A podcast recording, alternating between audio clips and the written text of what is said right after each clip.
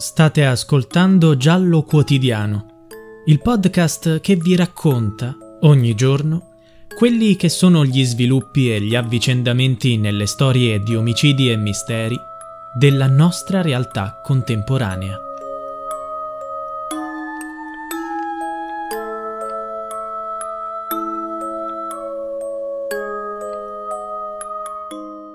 Per me, nel mio cuore, Denise è sempre quella bambina di 4 anni. Faccio fatica a immaginarla diversa. Mi sono aiutata con l'age progression, con cui una foto di una persona viene invecchiata fino ad arrivare a come sarebbe oggi. E quindi la penso così, mia figlia. Una donna bellissima. Per me Denise c'è. Non ho mai smesso di cercarla. Non ho mai smesso di sperare di trovarla viva. Le paure ci sono, ma fino a prova contraria mia figlia è viva. Queste sono le parole di Piera Maggio su sua figlia, Denise Pipitone, una bambina di 4 anni scomparsa da Mazzara del Vallo il 1 settembre 2004. Sua madre ha scritto un libro, Denise, per te con tutte le mie forze, raccontando la verità sulla scomparsa della figlia e mantenendo il caso sotto i riflettori. Nel frattempo si è aperta una nuova pista della Valtellina e che porterebbe a un clan di nomadi. Si tratta di una serie di indagini che restano inesplorate. La traccia risale al 18 ottobre 2004, appena un mese dopo la scomparsa di Denise. Una guardia di sicurezza di Milano disse di aver riconosciuto la bambina. Riprese la piccola col suo cellulare ed era con un gruppo di persone probabilmente rom, parlava italiano e la chiamavano Danas. Un anno dopo, il 12 aprile 2005, i carabinieri di Sondrio, Valtellina, ricevettero una segnalazione.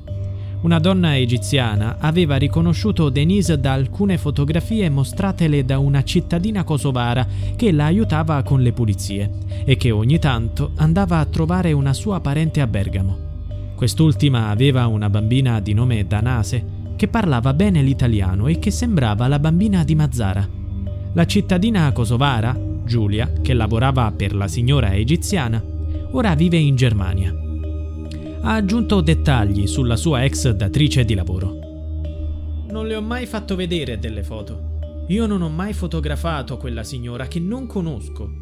Lei era sempre bevuta, quando andavo a lavorare stava sempre a bere. Purtroppo questa non sembra essere la pista giusta per trovare Denise ma l'avvocato Giacomo Frazzitta, legale della madre Piera, ha chiesto alla Procura di Milano di aprire un fascicolo per indagare su Danas, la bambina avvistata a Milano dalla guardia giurata. Somigliava molto a Denise. Piera Maggio ha detto: Spero tanto di raggiungere la serenità. Ogni volta che c'è una segnalazione cerco di rimanere con i piedi per terra, ma è un dolore lancinante. Le difficoltà di Piera in questi anni hanno colpito la sua famiglia. Per far capire quanto sia stata dura la sua battaglia, suo figlio Kevin ha letto una toccante lettera in cui ha raccontato molte cose. Oggi che sto per diventare padre, penso a Denise più che mai. Avrei voluto che fosse lei la madrina di mia figlia. Avrei affidato a lei la sua vita e tutto il mio amore. Del passato ricordi confusi cancellato molto, forse per proteggermi. Mi ricordo che incolpai mia madre.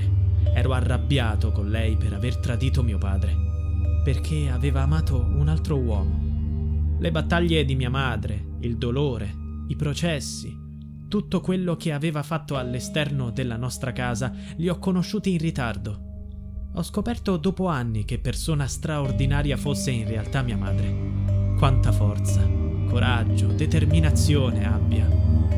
Oggi immagino Denise dolce come allora, i capelli lunghi castani. La immagino con il rossetto rosa e un bel vestito a fiori. Voglio pensarla così e spero sia da qualche parte nel mondo a passeggiare felice. Denise, continueremo sempre a cercarti fino alla fine. Kevin voleva che la gente sapesse che è al fianco della sua famiglia e ha aperto il suo cuore alla madre, Piera. La donna, all'inizio di questa terrificante storia, è stata infatti criticata. La sua vita privata fu messa in risalto anche dalle forze dell'ordine. Infatti, con la scomparsa di Denise, si è saputo che questa bambina era nata da una relazione segreta con Pietro Pulizzi. Ma Piera Maggio ha le idee chiare sull'accaduto. Io non ho dubbi su chi siano i colpevoli. Purtroppo mancano le prove.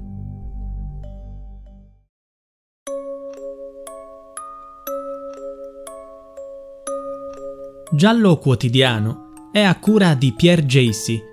Se vuoi, puoi supportare il progetto con una piccola donazione al link in bio.